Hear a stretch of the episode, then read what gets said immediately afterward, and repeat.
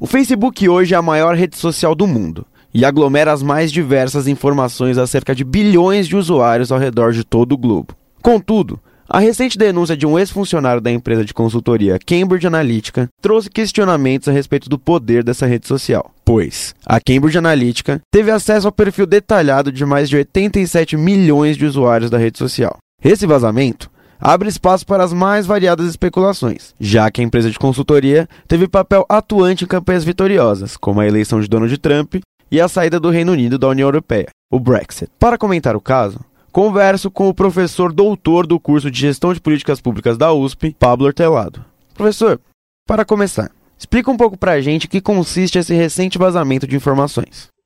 Eu tenho até dúvidas se o termo adequado é vazamento, né? Porque o que acontece é que o Facebook autorizou um estudo, um ator acadêmico, um professor da universidade, a coletar dados de usuários em testes psicológicos. Por meio desses dados, que tinham sido coletados, mais ou menos amplos, depois foram cedidos para a Cambridge Analytica, que utilizou a teoria dos perfis sociais combinados com dados demográficos para fazer a campanha do Donald Trump, né? Então, eu não sei de certa maneira se foi um vazamento de dados, né? Acho que a principal questão é que o Facebook autorizava e ainda autoriza a coleta de muitos dados pessoais e disponibiliza sem muito critério. E eu acho que é isso que assustou muitas pessoas. Tal empresa ajudou na campanha de Donald Trump e do Brexit. E não faltam especulações acerca de uma grande influência do uso desse banco de dados na vitória de tais campanhas. É possível mensurar a influência desse recurso no resultado dessas eleições? Então, a verdade é que a gente não sabe, né? Eu acho que tem uma tendência na cobertura da imprensa a sobrevalorizar a capacidade da empresa e da campanha que foi feita com esses dados, né?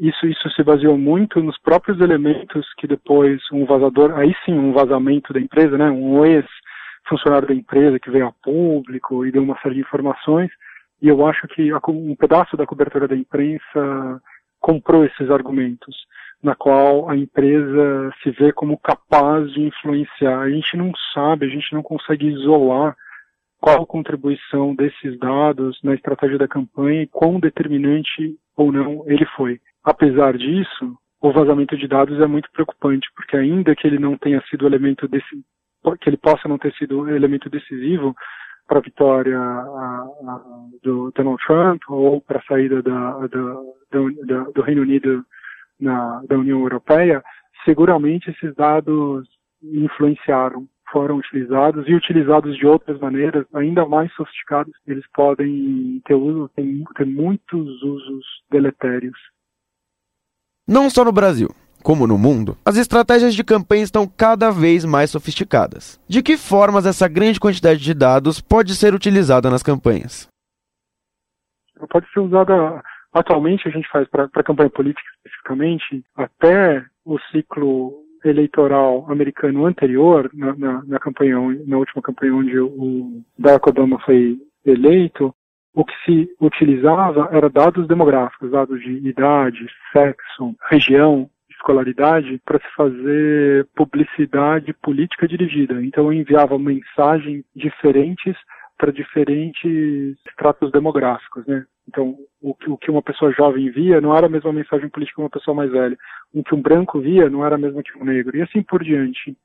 O que a Cambridge Analytica fez na eleição do Donald Trump foi combinar esses critérios demográficos com traços psicológicos, né?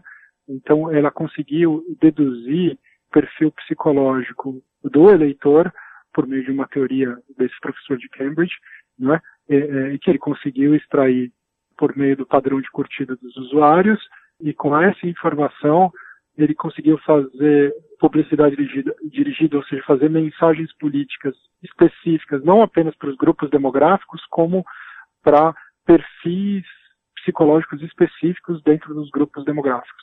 Do mesmo jeito que que foi possível essa sofisticação do ponto de vista de perfis políticos, você pode fazer ponto de vista de orientações políticas, preferências estéticas, enfim, a imaginação é o limite no tipo de combinação agora que é possível fazer com dados desse tipo.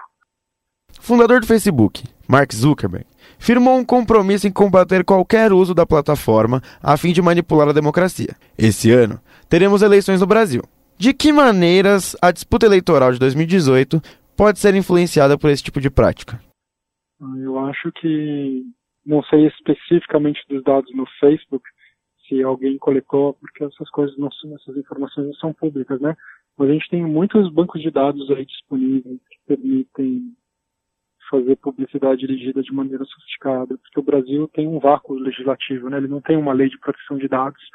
Isso permite com que nessa, digamos assim, nessa sombra, onde não está claro se é legal ou se não é, você recolha muitos dados e possa utilizá-los para fazer publicidade dirigida de um jeito mais sofisticado do que só segmentar por demografia, né? Por dados demográficos, tipo idade, sexo, cor.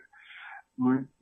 Agora, é muito difícil saber se tem alguém fazendo, com que sofisticação, com que alcance, porque nada disso está acontecendo aos olhos do público, né? Tudo está acontecendo, digamos assim, nos bastidores das campanhas.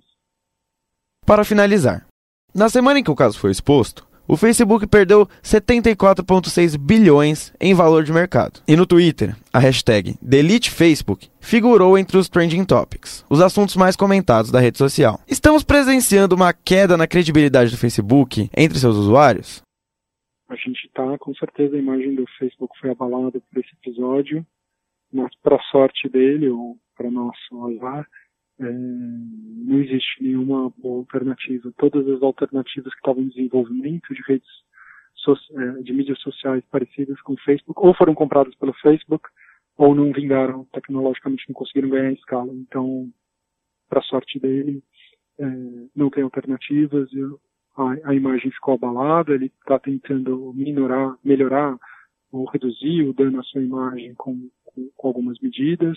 Mas eu acho que a posição de mercado dele não está ameaçada porque ele não tem ainda nenhum concorrente.